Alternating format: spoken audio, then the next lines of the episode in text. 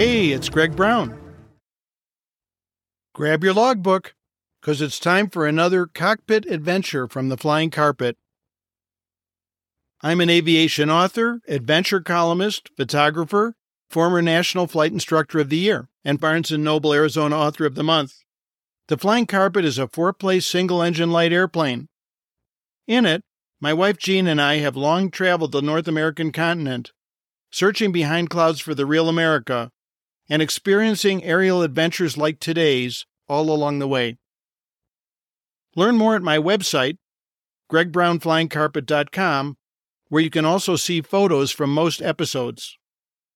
And I'd appreciate your feedback in my Flying Carpet Podcast Facebook group. Okay, everyone, hop aboard my flying carpet, snug up your seatbelts, and prepare for takeoff on today's cockpit adventure. Flight number 27 Bad Omen. Clear prop.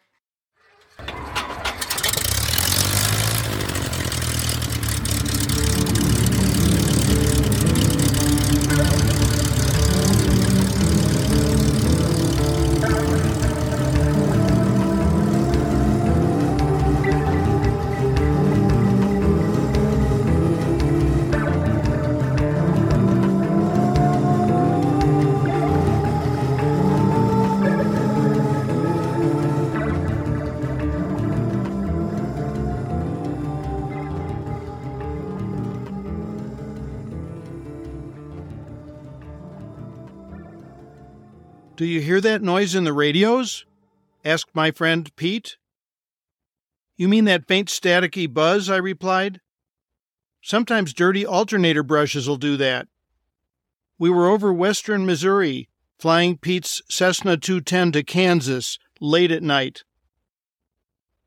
Could the weather cause it? he asked.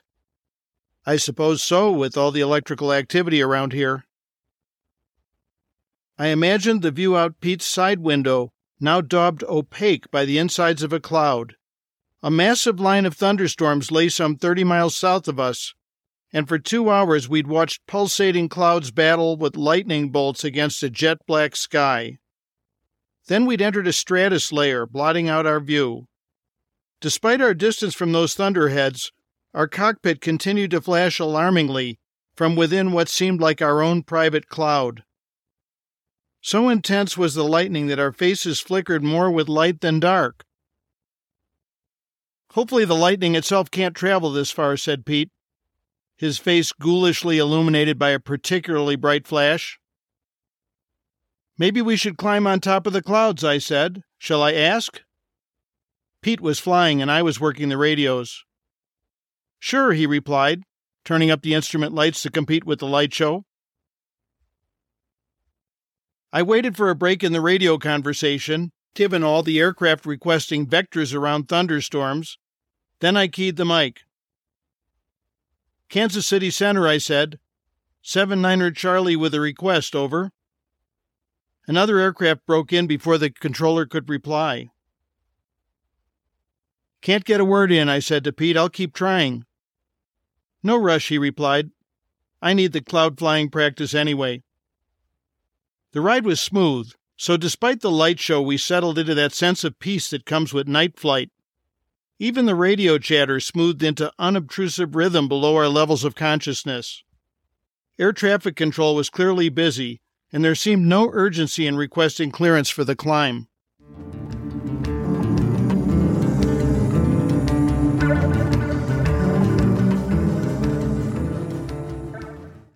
That buzzing seems to be getting louder, said Pete after some time had passed.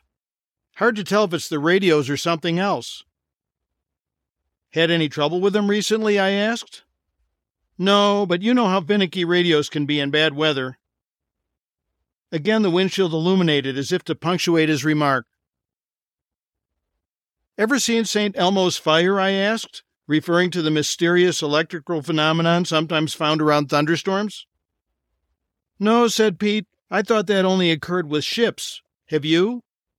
Yeah, but only twice.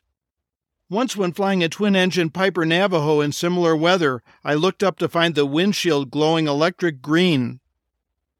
Any danger associated with it? Not that I could tell. Everything in the airplane continued to work properly. Fortunately, I knew what it was, or it might have scared the heck out of me. I understand that on sailing ships, St. Elmo's fire sometimes coated the rigging, said Pete. A very bad omen. There are stories of it covering whole airplanes, I said, but I've never seen that myself. My only other experience was in a 210 like this one. Halos shrouded the antennas and ringed the propeller. Again, I tried contacting center, but with increasing background noise, we could no longer be sure if anyone was answering or not. Gotta have these radios looked at in Lawrence, said Pete. Let's try another frequency. Good idea, I said. Got the next chart? Not until Pete turned to look for it did we notice the bright light glowing from the map pocket near his knee. What the heck? he said, reaching in. Is it a flashlight? I asked. No, he said, directing the beam at me. Sure looks like a flashlight, Pete. Nope, he said, it's a cable for my remote antenna. What do you mean? I have a battery powered portable radio transceiver for emergencies. This cable connects it to an external antenna on the belly of the plane. Look, the connector is glowing. He touched the illuminated end. Shit, he shrieked, throwing the cable to the floor.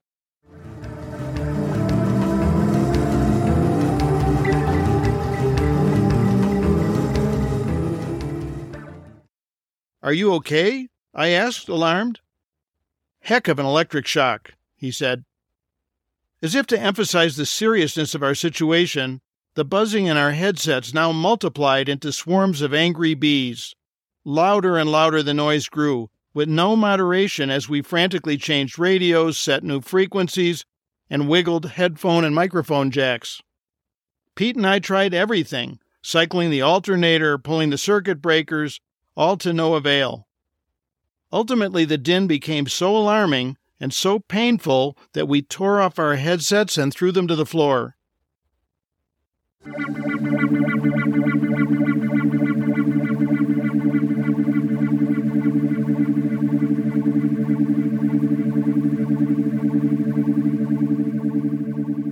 We've got to get out of here, yelled Pete. Let's descend now, I replied. Without asking anybody? There's no choice, I said. If we stay here, we might lose the whole electrical system, fry the radios, and short out the flaps and landing gear. Climbing above the clouds is no good either. It could mean getting stuck on top without electrical power. Let's start down. Without further coaxing, Pete trimmed the nose down while I confirmed terrain clearance on the charts.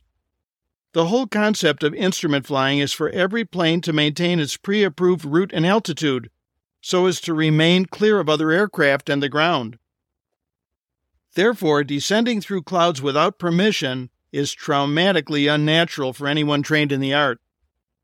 Fortunately, this was flat country, and we could safely descend many thousands of feet providing no other airplane crossed our path. Not many light aircraft flying tonight, yelled Pete, hopefully over the noise of the engine. Due to the weather. I suppose he was crossing his fingers, as was I. Odds of colliding with another aircraft were slim, but certainly it was not beyond the realm of possibility. Resisting panic, we came down through the clouds at a conservative 500 feet per minute. At least we were descending under control, and for the moment anyway, remained far from the ground. Any idea where the cloud bases are, Greg? I haven't checked for a while, but last I heard ceilings were at least 3,000 feet above ground, except near the thunderstorms. Now silent, we descended lower and lower. We had yet to experience a break in the clouds and although still well above minimum altitude for instrument flying in the area, I couldn't help but think of the tall broadcast antennas in this part of the country. What if our altimeter is wrong and we're lower than we think? I found myself thinking. I had no reason to suspect such a problem.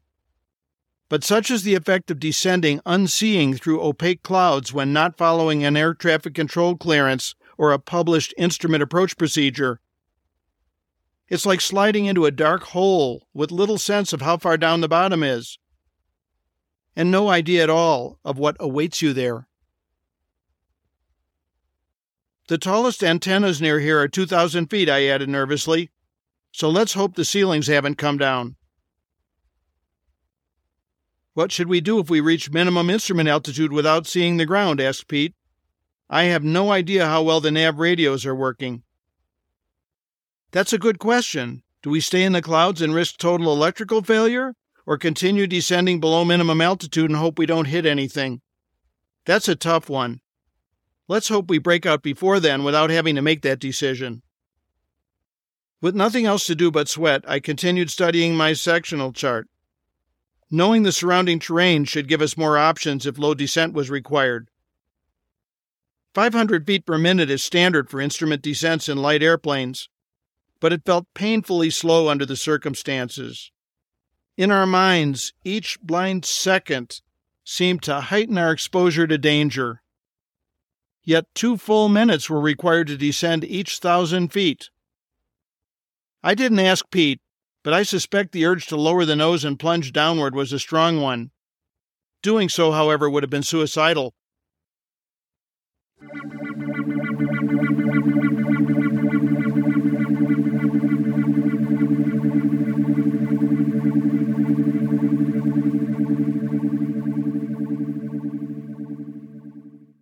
Four eternal minutes later, we burst mercifully into the clear nowhere near minimum altitude and still several thousand feet above the ground. Friendly lights beamed welcome from cars and houses a hundred miles away. Although the lightning was more intense than ever, the line of thunderstorms from which it spouted had retreated even farther south. We were in the clear. Shaken, Pete and I looked at each other, then gingerly retrieved our headsets from the floor. They were dead silent. Tuning our last assigned radio frequency, we cautiously turned up the volume. To our great relief, the voices had returned. Kansas City Center, I transmitted. 7 Niner er Charlie here. Do you read me? Loud and clear. We've changed altitude, I told him, suppressing the quiver in my voice. After losing radio communications due to the electrical activity. No harm done. The closest traffic near your altitude is 40 miles away. Contact the next sector on frequency 120.5 for approach into Lawrence, and have a good night. Later, we'd learn our nemesis had been precipitation static. Flight through certain weather conditions causes buildup of static electrical charge on an airplane's skin. But for the moment, all we cared about was surviving it. Relieved and rejuvenated, we set about preparing to land. Pete arranged his approach charts, and I retrieved the checklist. St. Elmo having now departed our airplane for bigger adventures, I pointed to the again inanimate antenna cable lying on the cabin floor. Pete, aren't you going to coil that up? Not now, he replied, nursing his still sore finger. Remember that business about the bad omen? Well, I'm not touching that thing again until time for the flight home tomorrow.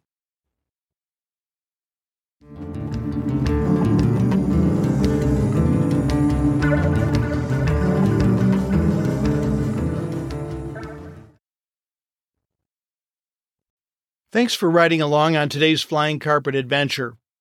Please help me continue this podcast by sharing your favorite Flying Carpet episodes on social media, posting reviews on your favorite podcast directories, and donating via my Greg Brown Flying Carpet website. Thanks in advance for your support. You can find photos from most episodes at my website, gregbrownflyingcarpet.com. If you enjoyed today's episode, please check out my book of aviation adventure stories, Flying Carpet the Soul of an Airplane, for which I was named Barnes & Noble Arizona Author of the Month. Learn about that and my other aviation books at gregbrownflyingcarpet.com. Also at gregbrownflyingcarpet.com, you'll find my views from the flying carpet aerial photography, available in fine art metal prints and pilot achievement plaques.